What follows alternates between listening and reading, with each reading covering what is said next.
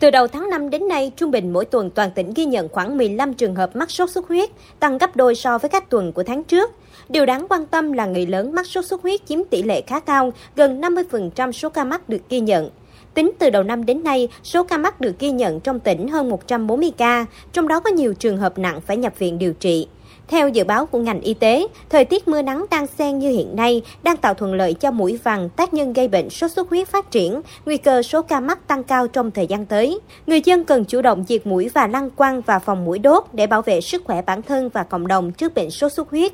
Bà Hồ Thị Thu Hằng, Phó Giám đốc Sở Y tế tỉnh Vĩnh Long cho biết, hiện nay tỉnh đang triển khai các biện pháp phòng chống bệnh sốt xuất huyết như mở chiến dịch diệt lăng quăng, đồng thời đẩy mạnh tuyên truyền nhằm nâng cao ý thức người dân trong phòng chống dịch bệnh. Hiện nay thì rằng đã bước vào mùa mưa thì những cái dụng cụ chứa nước, những cái chỉ số vector truyền bệnh sốt xuất huyết cũng là đang tăng cũng là cái nguy cơ lớn để mà dịch sốt xuất huyết tăng cao trong cái thời gian tới. Cùng nhau thực hiện những cái hướng dẫn của ngành y tế. À, ví dụ như là cái công tác diệt lăng quăng phun hóa chất rồi à, à hộ gia đình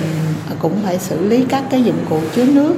à, rồi các cái à, chiến lược các cái chiến dịch ở các ấp xã cũng tổ chức có thể phun thuốc rồi điều tra đánh giá những cái chỉ số côn trùng trước và sau khi chiến dịch.